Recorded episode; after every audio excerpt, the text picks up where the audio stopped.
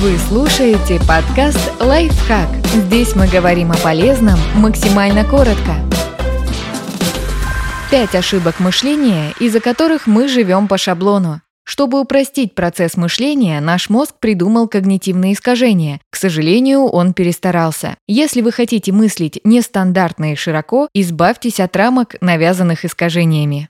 Иллюзия кластеризация. Мы находим закономерности там, где их нет. Знакомы такие мысли вроде «я два раза надевал на собеседование этот свитер, два раза получил приглашение на работу, а на третье собеседование надел рубашку, все было плохо». Значит, свитер счастливый. На самом деле нет. Свитер и счастье не взаимосвязаны.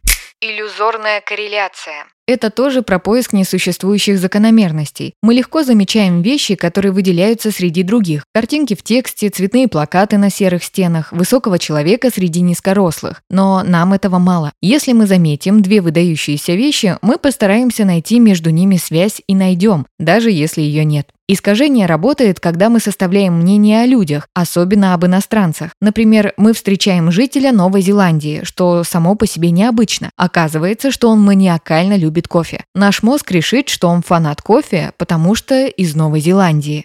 Ошибка достаточного основания. Это искажение, которое связано с неумением мыслить логично. Есть такой закон. Если у одного предмета есть свойство А, а у второго предмета такого свойства нет, то эти предметы не одно и то же. Например, у велосипеда есть педали, а у самоката нет. Значит, самокат не велосипед. Логично. Ровно до тех пор, пока мы не знаем о предметах все. Но если наших знаний не хватает, закон дает сбои. Например, у меня украли деньги. Я знаю, что вор – преступник, и знаю, что мой друг Саша не преступник. Значит, Саша не крал мои деньги. Поэтому я очень удивлюсь, когда полиция найдет украденное у Саши дома.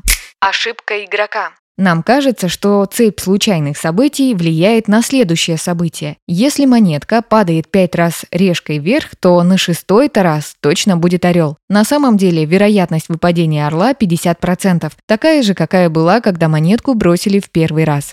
Эффект новизны. Нам кажется, что недавние события влияют на мир сильнее, чем те, которые произошли давно. Например, в понедельник вы пошли в бассейн, во вторник в спортзал, в среду заболели. Вы, скорее всего, решите, что подхватили заразу в спортзале, хотя могли поймать ее и в бассейне.